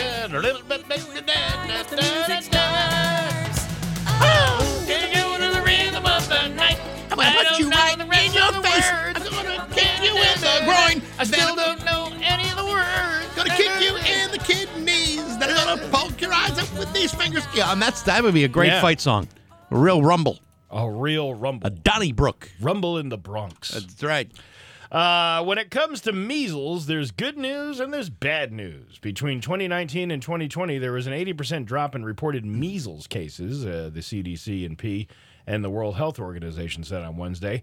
But here comes the bad news. While many parts of the world were on lockdown and COVID 19 became the number one health concern, 22 million children missed their first dose of the measles vaccine. Ah, for crying the out loud. agencies estimate in a new report. Well, why should you get the measles vaccine? You don't know what kind of poisons are in those things. Oh, God. Now hand me my Pabst Blue Ribbon and my nip of crappy rum that I've been drinking all afternoon. I'll be drinking Eh. old, be drinking old granddad. You know, old granddad died from a measles vaccine back in the 30s. Give me a heroin needle and a crack rock, please. but don't put that garbage into your body. That's uh, 3 million more unvaccinated infants than the prior year, marking the largest increase in two decades and creating dangerous conditions for outbreaks to occur. Also, only 70% of children receive their second dose of the measles vaccine. The CDC and WHO warn a 95% completion rate is necessary to keep the spread of the dangerous disease under control. While reported measles cases dropped in 2020, evidence suggests we are likely seeing the calm before the storm as the risk uh, of outbreaks continues to grow around the world, said Dr. Kate O'Brien, director of the WHO's Department of Immunization, Vaccine, and Biologicals. Uh, the WHO is also concerned that measles were underreported in 2020. Fewer reported cases means fewer specimens collected and studied, a key part to monitoring and preventing the spread of the disease. I got to sign up for a shingles vaccine. Shingles. I want to get the shingles vaccine. I'm of the age now where I should be concerned with shingles. Yeah, it's a pretty nasty, uh, nasty thing. I don't know what's in that vaccine, and I don't really care. I just don't want shingles.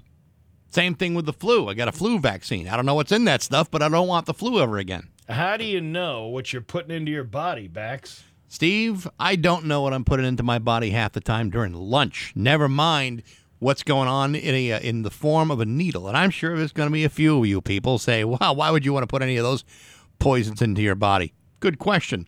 I do it because I'm an idiot that's willing to follow the directives of my local uh, professional health organizations. I just don't understand like how like we've come so far with all of these things that uh, you know were just handed to us by previous generations, your parents, Right. i.e., your parents. Is that an i.e. Uh, type of thing? Sure, yeah. Yeah. I.e., your parents. Uh, they signed you up for all this stuff. You had no, uh, you had no choice in the matter. No, doing I. Had a cortisone shot this week. But I don't know what's in that thing. And uh, you know, uh, you were what? Uh, polio vaccine came out in 1952. I believe you were the first recipient of that, right?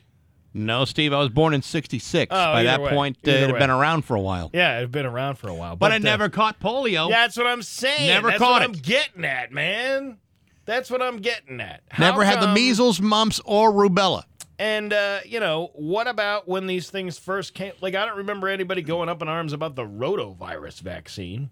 Like when that first came out on the scene, did you hear some big uproar about we shouldn't be putting that crap into our kids? But yet, at the recommendation of medical professionals, we do. No, no, well, it's all that damn science. You know what? Science really pisses me off. I didn't like it in high school. I can tell you that right now.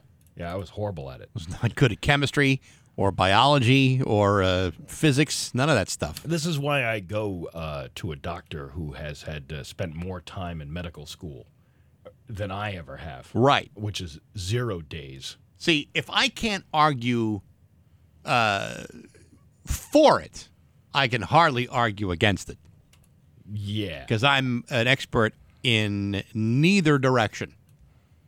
If that makes sense. So, if uh, if shingles is next on the menu on this whole course of uh, immunizations, sign me up. My dad used to make uh, cream chip beef. He called that S on a shingle. I remember those. Yeah. that That was some good stuff. Did you like it? I loved. No, I hated it actually. it was that gross Stouffer's uh, Yeah, bag of like, I don't know what that was.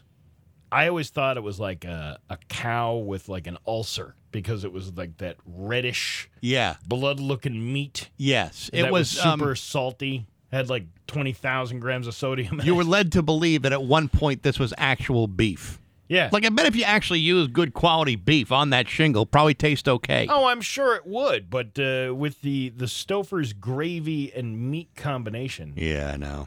and I don't even know if they still sell that anymore. The Stouffer's cream chip beef. He would take it and he would put the bag in a boiling pot of boiling water to cook it, if you will. Uh, this is before microwaves came around. Right. and uh, and then he would pour it over uh, toast. I think uh, based purely on its uh, on its more common name. I don't think so. Uh, Stouffer's sells that as the S in the sing- on the shingle. Oh, I don't think they do. Could you pack away more than a single shingle? I know I couldn't. I know I could. Uh, lawyers just love to fight, don't they? They do. A family court lawyer in Pittsburgh named Jeffrey Pollock was on his way into court yesterday and had to go through a metal detector. And when he walked through, an alarm went off. So security made him check his pockets and then go back through. But then it went off again. Oh, this is kind of annoying. I'll say. doing that. He told them it was probably the suspenders he was wearing, but he refused to take them off. He Well, his into a- pants would have fallen down. yeah, exactly. He got into a heated argument with the guards and did uh, did eventually remove his suspenders. The problem is he also removed his pants. He got fed up, dropped his pants, put them in the bin, and walked through the metal detector in his shirt and underwear. He was standing in the lobby, still pantless, when the sheriff deputies show up. They arrested him, and now he's facing charges of disorderly conduct. Well, that had to be very embarrassing for him. And uh, while I assume his client's case had to be postponed, but there's no official word on that either. Hmm. Interesting. Well, again, why does a man wear suspenders? to Uh, prevent the pants from falling off his body. I don't know. Yeah, you know what? I suspenders is the thing I'm going to be wearing with that tuxedo on Saturday. Me too. No cummerbund, no uh, no vest, suspenders. I wore uh, suspenders a few years ago to try to get a like a hold of them. Yeah. This is the greatest thing ever.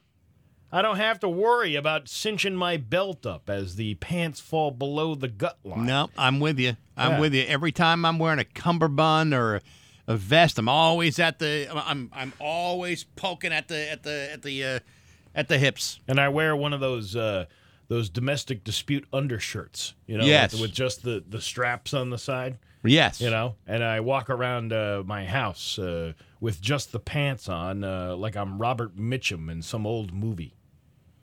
You know, like Yes. you know, Robert Mitchum used to do that a lot. He used to, like, Sonny Corleone did that in the movie exactly. too. Yeah, Yeah, yeah, right. With a gun uh, yeah. on his belt, but Uh, he had actually no belt. He had the suspenders and the uh, the wife beater T-shirt. But can you uh, can you imagine the, um, the like you're the defendant in this case? Uh, hey, look, uh, we need to reschedule. Uh, your lawyer was arrested in the lobby for not wearing pants. Now you're probably sitting there going, "I'm on trial for my life here," and this guy's getting arrested for Yeah. pants for And no my- pants. And my uh, my defense attorney is pantsless. I, I'd like to plead insanity on behalf of my lawyer. Your uh, Pioneer Valley forecast brought to you by Fogbuster Nitro Cold Brew Coffee. It's velvety smooth and never bitter because Fogbuster is air roasted now at every Big Y Express. It's going to be mostly sunny today with a high of 58. Tomorrow, rainy with a high of 62. It's 29 in downtown Springfield. I'm Steve Nagel, and that's the news on Rock 102. Rock 102 Springfield's classic rock at six uh, seven fifty six on Rock 102. Going to be uh, mostly sunny today with a high of 58. Tomorrow, rain showers with a high of 62. It's 29 right now in downtown Springfield. Scott Zolak uh, will be joining us in a little bit from uh, brought to you by the Lia Auto Group. We're talking about uh, Patriot football. We're talking about Odell Beckham. We're going to talk about Brian Burns wanting to invite uh, other defensive ends to uh, rip off Mac Jones's feet. Those kinds of things. He's coming up in just a few minutes. All right. Well, we're looking forward to that. Yes, we are, Steve, as we always are. Again, brought to you by the Lia Auto Group. Um, what else we got? What do we, we got going on? Uh, well, tomorrow we're going to be talking to, get a load of this. We've, we've uh, talked to him before. He is uh, considered to be the Jimi Hendrix of the ukulele. Without the vomit and choking. There's not, well, I to say there's none of that, but there's much less of that. Uh, Jake Shimabukuro really is an outstanding, uh, you know, uh, musician. I'm actually plays plays the ukulele, but he's got a brand new record out that uh, he he's getting a lot of help with this record. I'm uh, I'm actually uh, I'm trying to get it like work it out so I can go see this show because it's on like a Tuesday night.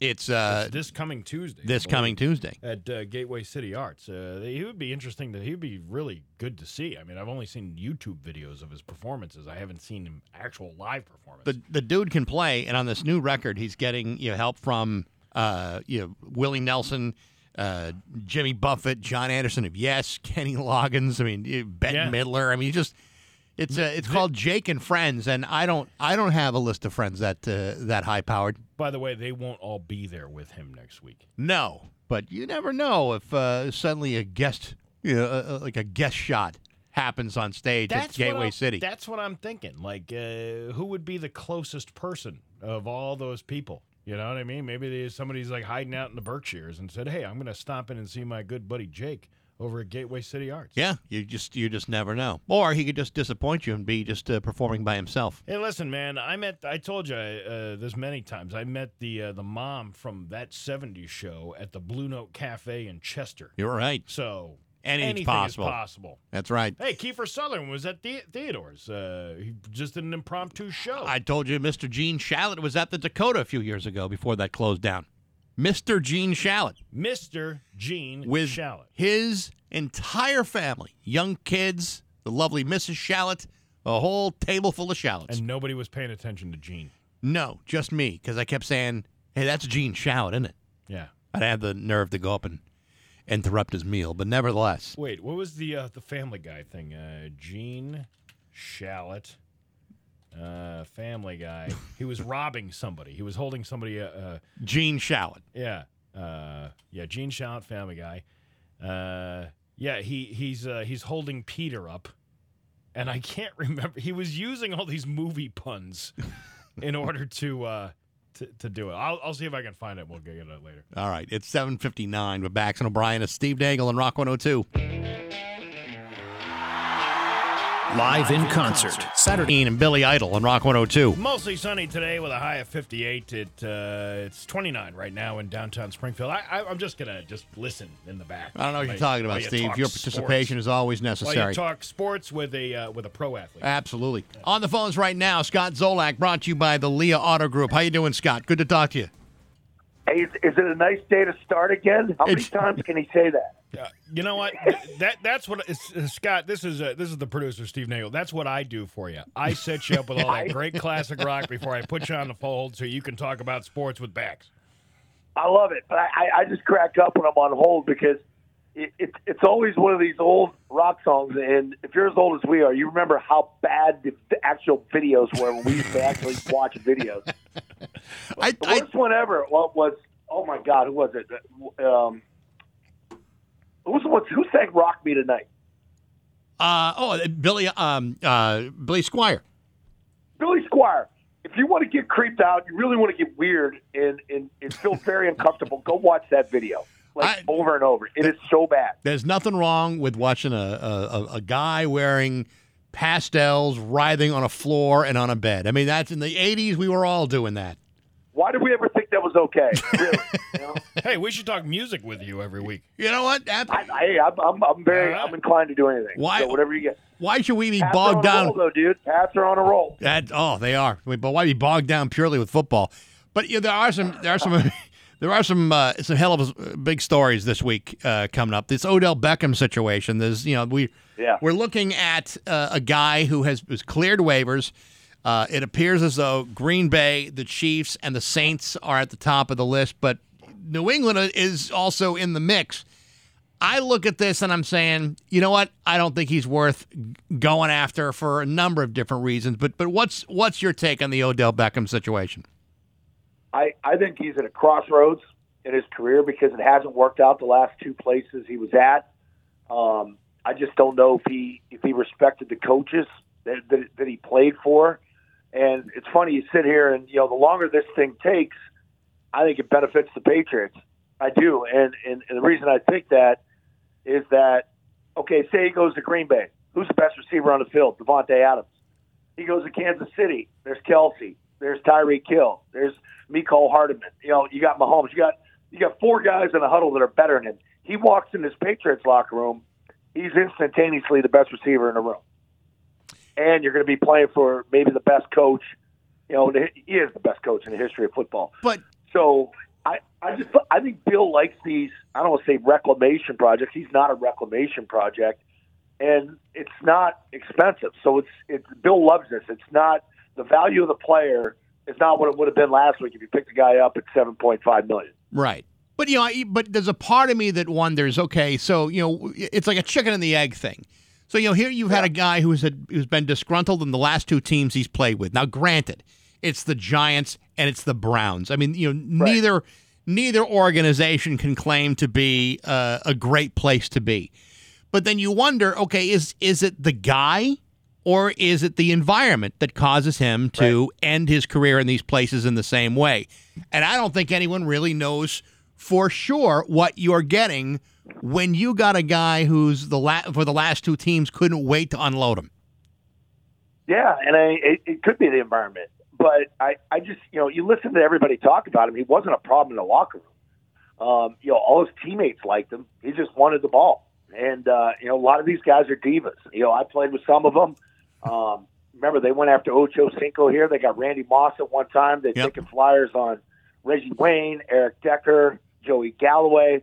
So Bill isn't afraid to bring in any of these guys where it didn't work prior, where they've all made money in their careers. So right now, I mean, Odell's got to think, what, where am I going here? What am I going to do? I could go make a great impact in New England and help a young quarterback. And you know, if you play well for Belichick, sort of sets you up for another contract. If you go out and you fizzle out in, say, Green Bay, or it doesn't work there, and you want to go play with Aaron Rodgers when everything gets going on, and who knows if Aaron's going to be there next year? All right. And it's just Right, You know, and I mean, it, and and like the Saints are. City's got problems. You know? And the, then the Saints have got problems because you know it's a, it's a little unclear where you know their quarterback situation stands right now. They don't now. have a quarterback. Right. now, they don't have a quarterback. Know. See, I'm not, not a quarterback. There's there's a part of me, and I, you know, you know, I've I've never had a chance to spend any time, you know, really talking with Bill Belichick, so I don't know how fueled he is by 25 years of bad feelings against the Browns. But he didn't go out of that organization uh, in a, in a great way either. And you wonder, with them facing the Browns this weekend, whether there's a bit of him that says, "Boy, it sure would be fun to have Odell Beckham face him, you know, face the Yeah. Browns next week, and I'm the guy coaching him." It's not. It's not like the Jets. Bill. I don't think Bill has any ill feelings for the Browns organization. Now remember that that team moved to Baltimore when Bill Bill was out of there. Right. So they, you know, Art Modell picked them up in the middle of the night, took them to Baltimore. Um, it, it's. I remember being being with Bill Cleveland when we played there, and I called a couple games for him. He had the fedora hat, all that. We we as a team left the stadium and stopped by the Paul Brown statue, and he got the whole team out and talked about the history of the league. There's a respect for the Brown family and what Cleveland meant to him back in the day. I don't think Bill has ill feelings the way people think he does. Now he hates the Jets. There's no doubt about that. Right, and with good reason. So, Oh yeah, well they're just bad. absolutely. This uh, the situation last week when they're when they're playing uh, Carolina, and there's this accusation that Mac Jones makes a dirty play, grabs uh, you know Brian Burns by the ankle, and you know Burns is on uh, you know is is in front of the media yesterday, basically saying that he hopes all his uh, his defensive defensive lineman brothers ha- enjoy the hunting. You know, to me, that's the kind of statement alone that should maybe spark an investigation. I mean, that's to a pretty thinly veiled threat. I've I've seen the the video a, a bunch of times. You know, whether you feel it's a hold or or not, I don't see any maliciousness there. And I would think that if if uh, you know if Sam Darnold were in the same situation, uh, you know, he'd probably try to grab a guy's foot to make sure he wasn't running away with the ball too. I mean, it, Burns needs to get a grip. It, this is Thursday, and we're still talking about this. He's one of the better defensive edge rushers in the league. So you mean to tell me on the prior two plays, if he had free kill shot at Mac Jones, he wouldn't take his shoulder and plant it in the middle of his back? So the fact that he's still sitting here bitching about this, you know, there's a lot of people in the league just looking at it and say, "What's your problem? You know, was it a ticky tack play for Jones? Yeah, he probably should have let go of the ankle, but you know, Mac was pissed. He got hit, the ball fumbled, and he's Yeah. trying to prevent the player from going to get the ball, which was rolling around five yards behind it. And you know, Sam I can't Darnold. believe the guy's still talking about it. I- you can't put a bounty out on a quarterback. I, I think it's ridiculous. And, you know, of course, you know, Sam Darnold couldn't have grabbed the guy's hand. He could barely keep a football in his in play you know, for half the game with three interceptions. But uh, I mean, that game when you when I when you look at it, I mean, it was all defense, and the defense played fantastic. You know, you know the you know Carolina's not a terrible team, but they they manhandled the living bejesus out of them on Sunday. Yeah, the team, the defense is coming around. I think you know they they found three big guys up front with Godchaux, Guy, and Barmore, where they could just line them up and play some base base defense instead of this sub where you're bringing in three nickel and you know, three big safeties. So they're sort of getting back to basics. And they played more zone this week than they played man. Um, this is three really good straight weeks for the defense, and you can see it's trending well, which is good for the young Belichick, Steve Belichick, who's calling the plays. Yeah. What do you? What, what's your feeling about uh, you know going uh, into uh, you know hosting the Browns this weekend? Do you feel good about this? Because I kind of feel pretty good about this one. Yeah, because I think it's two teams going in different directions. You know, the Browns started pretty good, and you know they're sitting there with four losses, and you know they're kind of chasing Baltimore with Pittsburgh coming on, and Cincinnati's taking a step back. Uh, sort of a must-win for the Browns, but you know Baker's banged up. He's dealing with that left shoulder. They had a bunch of guys out. Chubb's on the COVID list, um, so I think it's trending well for New England. You're the team hosting. It's one o'clock. It's going to be 52. It's sunny, and the place is going to be rocking. Yeah. Um, advantage New England. So you got to get this one, and you got a short week next week. Um, we play at Atlanta on that Thursday night next week, so I'll probably be talking to you guys from Atlanta next week. Yeah. Great. Yeah, I will be. That'll be a good one. So, you know, real quick, we don't have a whole lot of time with you. This this whole thing with the uh, the Green Bay Packers and these fines, you know, when you when you really break it down, Aaron Rodgers is going to lose a single hour of salary, while Allen Lazard loses a full week. And then there's a three hundred thousand dollar fine against the the Packers organization. There's a lot of people who are saying this means nothing more than just a slap on the wrist all the way around. And to me, the one who really gets hurt in this is is Allen Lazard. You you may have you know broken protocol, but fifteen thousand dollars means a whole lot more to him than anybody else who got fined in this situation. It's it, it's such a wordplay that he used, and I don't know why he did it. All he had to do is say, "I'm I'm not getting shot." Uh, there's other guys, there's other quarterbacks in the league that guys like Kirk Cousins that just just say, "I'm not getting it," and you, you move on. I don't know why he had to play this game. Um, and what it does, it put the Green Bay PR team and the coach, everybody in in in, in a bad light. I couldn't imagine, you know, the Patriots PR department having to handle and sort of keep quiet what was actually going on. Now he makes all those other people look bad. But more importantly, you know, put people in jeopardy if you if you, whatever the details are um, on you know the transmission of everything and people he came in contact with. Yeah. I don't know. It's just typical Aaron. He's a different cat, man. You know, I, I'm I'm a longtime Packer fan. I'll be the first to to admit that, and I, and, I, and I'll do it to, you know graciously and to, and I'll die on that hill. But the fact of the matter is, the NFL and the players' union both agreed on protocols that they have. You know, they they've all signed off on. And if you're not going to follow those protocols and try to deceive your way through them, a three hundred thousand dollar fine probably isn't uh, damaging anybody. A three hundred thousand dollar fine and the loss of a draft pick, yeah, maybe that means something a little bit more. But you know, clearly the NFL doesn't really want to be in the, involved in any of this. No, you got to you, you- you got to when you agree to something, you got to do it. I mean, look at the stuff Cam Newton went through. Now, Yeah. I feel bad for a guy like Cam who got criticized for all this, had to miss time for five days because he broke protocol. That's a guy that's got to pay for it. And Aaron Rodgers just gets a slap on the wrist, and it's just it's bad for the league. Bad Absolutely. I absolutely agree. Scott, it's good to talk to you. We'll talk to you uh, Hey, next week. Hey, hey, great talk. Uh, maybe next week we can uh, say who's better, uh, Wham or s- the s- uh, span uh, inter orchestral Hey, maneuvers in the laugh dark. Wham. I actually I took that uh, that Wham cover when when he was with when, when George Michael was Andrew Ridgeley. I took it to my hairstylist in Pittsburgh, and I said I want George Michael's hair. I can never replicate it. Wow. See, this is what this bit should be about. 86, man. That was 80, 1985, 86. That's my wheelhouse. Very good. Bryan Adams, rec, uh, Summer 69, Reckless came out. There you go. Springsteen, all that stuff. Scott Zolak, brought to you by the Lia Auto Group. Good to talk to you. We'll talk to you next week. I'll see you guys. Have a great week. you too. It's 825 and Rock 102. Hey, uh, you know how we uh, we were saying the other day how it was reported at that Astroworld Festival that there was a security guard who uh, apparently was injected with heroin and then had to be revived with Narcan. Right.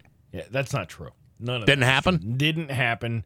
The security guard was in fact injured, but he was injured by someone hitting him on the back of the head, falling unconscious, and then waking up later in a security Oh. tent. Uh, you know, that was, And, and the heroin in his system was actually heroin from earlier in the day. he didn't have any heroin in his system. It, it, it wasn't true. None of it was true. There was no. He didn't have to be revived with Narcan. It- So there was none- no heroin? No, there was no heroin involved at all. And I was thinking about that actually when I read the story the first time, going, uh, a good heroin addict would not give away free heroin. You keep that to yourself. You know how expensive that stuff is. I would love to say I do, Steve. I'm uh, I'm not uh, on the horse, so it's not it's not easy for me to say exactly what that what that costs. I just know that if if I were a heroin addict, I probably would not be all that keen to share. I have a heroin addict uh, in my house. Really? It's loaded with heroin. A whole attic filled No with kidding. it. Yeah. Heroin, Heroin. heroin. Uh, yeah, the the stuff that uh, you use to keep your hair in place. Oh, uh, no, Steve. That's that's hairspray. Oh, oh, oh. Completely different. You may you may be thinking of that restaurant, say like in uh, what is it, Sunderland? Oh, the blue heron. The blue heron. No, that's the yeah. blue heron. Not the blue heron. No, no, You those are the things that uh, that uh, that blue heron eat. Herring. No, Steve, that's uh, that's herring. I think what you're actually thinking about is it's one of the five basic scents, uh, like taste and feeling. No, I believe that's hearing, which you're not doing very good at right now. No, we are not. We have news coming up next at Rock 102. Rock 102's Pro Picks Pool is underway at Rock 102. 836 of Bax and O'Brien to Rock 102. It's time for news. Here's local radio icon Steve Nagel. I'm sorry. I'm just reading the story about this uh, artist, right? An, Yeah. An NFT artist. You know, the ones that they have the, the digital things behind their. Uh, One with the non fungible transmission. Yeah, so this guy uh, creates uh, penises out of pixels, and he just sold one for a hundred thousand U.S. dollars. Am I crazy or is that an expensive penis? How many penises have I dra- uh, drawn over the years? I never received a penny from them. Just in the back of my window. Yeah, Of right. my car. Right. We haven't done that in a while. We should do that again. You know, this may be the year we bring it back. Yeah. His name is, is Dicasso.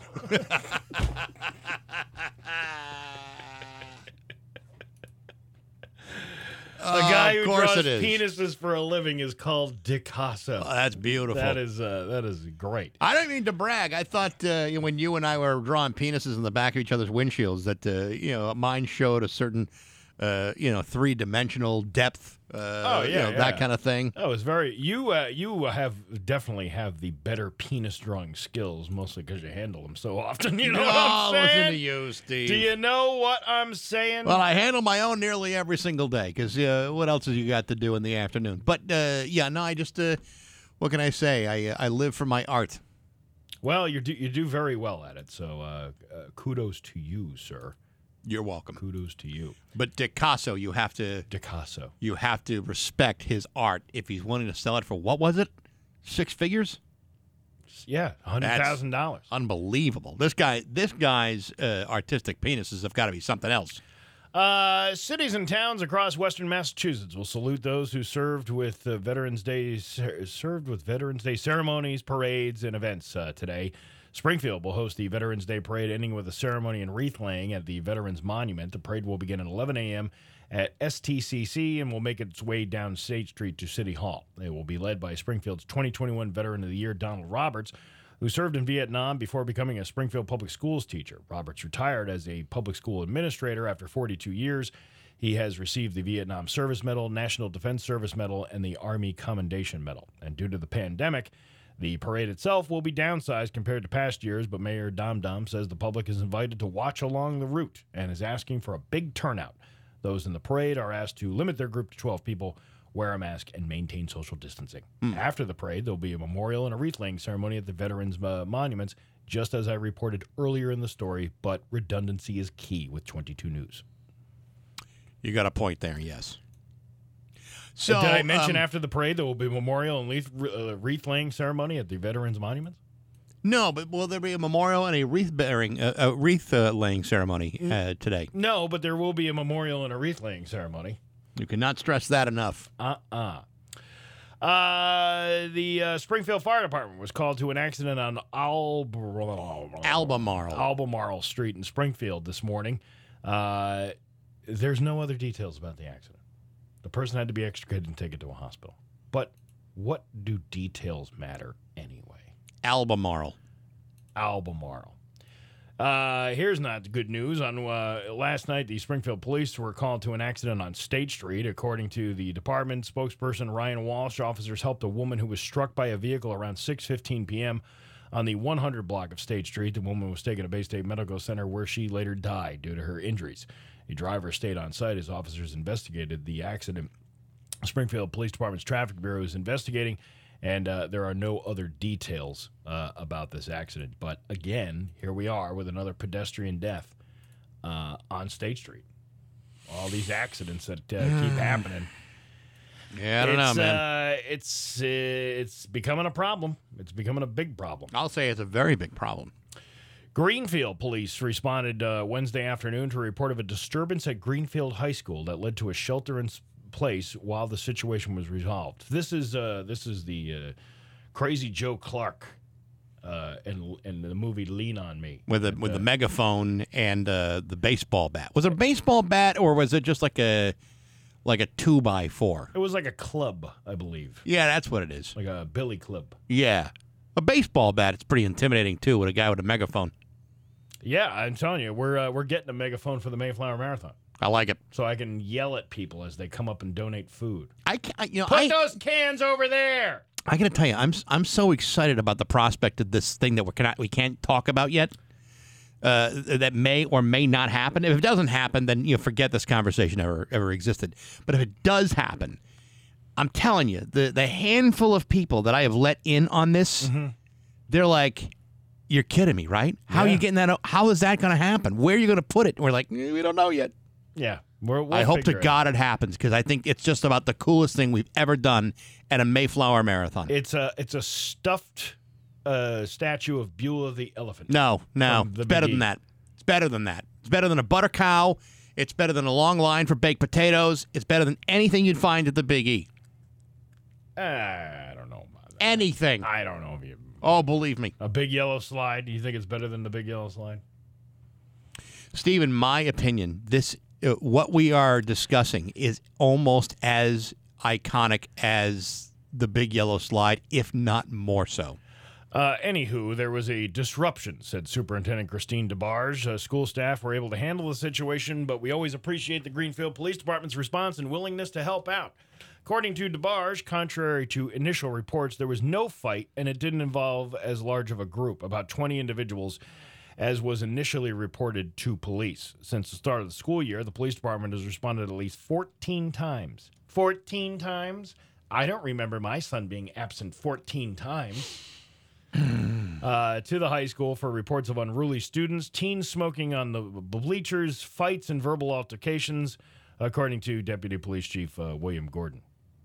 And again, this is not uh, the same DeBarge from the uh, from the '80s. Nor it is the uh, same Commissioner Gordon Right, from the Batman series. but it's not DeBarge. It's no. too bad. I think there's been an uptick of calls, but that uh, very well because we don't have a school resource officer there that would handle the smaller calls. Well, we had to cut the school resource officer because of budgets. You remember when we were kids? I don't know if it was like this when you were a kid, but when we were kids, when there was a fight in school, it made for like one of the best days of the year. Like we really wanted to see like two dudes just, you know, you know, going at each other. Just, if, you know, if you weren't on the receiving end of that, yeah, no, no, no, you- you wouldn't want that. But if it's like two guys that you didn't like, it's like, you know, fight, fight. Everyone's surrounding them, waiting to see what happens. Or a cat fight. Cat fights were kind of cool too. cat fight. Woof. it's row. But you'd see that kind of stuff, and you know the kids would all gather around and you know watch it happen, and it was usually over within like uh, you know 30, 40 seconds because uh, you'd have like a I don't know like a history professor, you know, you know pull these kids apart. I don't know, man. There was something about those times you you never ever forget. You wish you could go back to those days, couldn't you?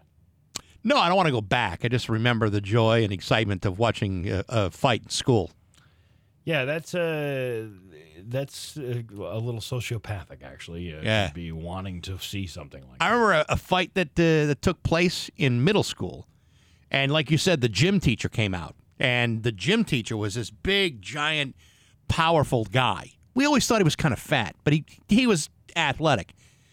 He literally grabbed these two seventh graders and lifted them up by their shirts and then carried them to the, the school office with the two of them in his hands, extended out, like so they couldn't reach each other.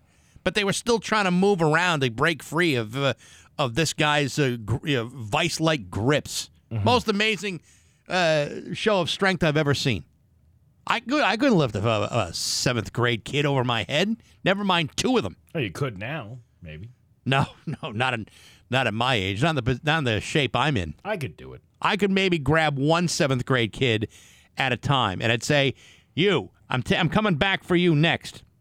Yeah, I'm gonna. Then s- I take the one and I you know drag him to the office and hope to God that the other kid is still waiting for me when I got back. Look at you with the violence on the children. Good for you. It's not violence, Steve.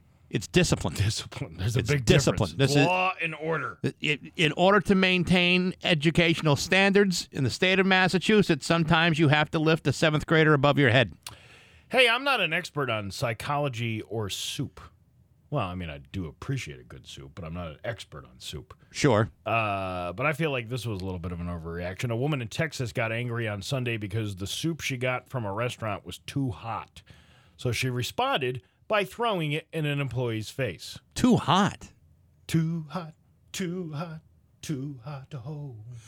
Um, uh, Is isn't that, uh, who was that? That was uh, not KC and the Sunshine Band. Who no, was that? no, no, no, no, no. Who was that? Uh, Kool & the Gang. Kool & the Gang. La- Yes. later sampled by Coolio, uh, turned into an AIDS song. Yeah, there you go. Just happen to have that handy. I used to sleep with Mark, and Mark slept with Tina, and Tina slept with Javier. The first time he seen her, Javier slept with Lupe, and Lupe slept with Rob because he was rolling in D's and had a good ass job. That was the Coolio version. Yeah, that wasn't the Kool & the Gang That was version. Kool & the Gang version. Coolio did it better. 17 we fell in love. High school sweethearts. So he's talking about sex. Yeah, yeah. Coolio's talking about the dangers of sex. Coolio would know. I'm not so Started sure. off as a plan, ended up in the plot. You better cool yourself off because you're too damn hot. I remember how we made Yeah. our way. Yeah, there you go, man. Anyway, this happened at the Mexican uh, at a Mexican joint in Temple, Texas, about halfway between Austin and Dallas. Uh, she was she called in and was livid because the soup she ordered was so hot it melted the plastic lid on the container. All right. Okay. So now that's different. That's different. If the heat of the of the soup affects its ability to move it from one place to the next, Yeah. that then becomes a dangerous soup. Now, the cashier who answered the phone was a young woman named Janelle Broland, who sounds like she did everything right. She apologized. She said she understood why it was upsetting and offered her a refund, free food, the works. You know, the whole kit and caboodle. Sure. The kit and the caboodle. The woman just wanted to yell, though, and kept calling her names and dropping F bombs. So Janelle eventually said, You can't talk to me like that. And she hung up, right? Wow. Well, okay. shortly after that, the woman shows back up at the restaurant and continues to curse at her. So Janelle threatened to call the police, and that's when the woman threw the soup in her face and walked out. Luckily, it had cooled down by then. I would hope so. So it didn't burn her, but a spicy soup, uh, it was a spicy soup called Menudo. Oh, isn't that Pass the Dutchie? No, that's Musical Youth. Oh. Who am I thinking of, uh, Menudo? Well, I believe, uh, uh, yeah, well, Menudo. let me see if I can find some Menudo for you. These were a uh, collection of youngsters that uh, were in a band, a vocal group, until a certain age where they, would, you know, were fighting the outskirts of puberty and were uh, forced out. Ricky Martin was in Menudo. He was. Anyway, the spicy soup called Menudo got into her eyes. She says it was like being pepper sprayed. The West restaurant banned the woman, posted the footage of it online, and say police charges are, uh, police say charges are pending.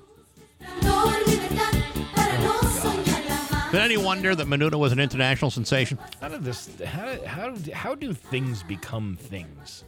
I don't know how things become popular. That song sucks. What are you talking about? That whole thing. Th- this this is uh, Claridad. But maybe you would be a little happier if with, uh, if I chose uh, Súbete a Mi Moto. More like Clara Sad or Clara Dumb. Subete a Mimoto. This has got a little bit more of an edge to it. Like it's a, the metal version of Menudo. I would have been happier if you rickrolled everybody. That would have been better. That would have been better. Steve, not everything can be resolved by a Rickroll. Yes, it can be. Yes, it can be. Rick Astley did it himself at the Macy's Day Thanksgiving Parade back in 2012. Anyway, your uh, Pioneer Valley forecast today, it is going to be uh, sunny with a high of 59. Tomorrow, uh, not so sunny. Matter of fact, it's going to rain all day and a high of 63. We're going at 37 right now in downtown Springfield. I'm Steve Nagel, and that's the news on Rock 102. Oh, yeah. Oh, shut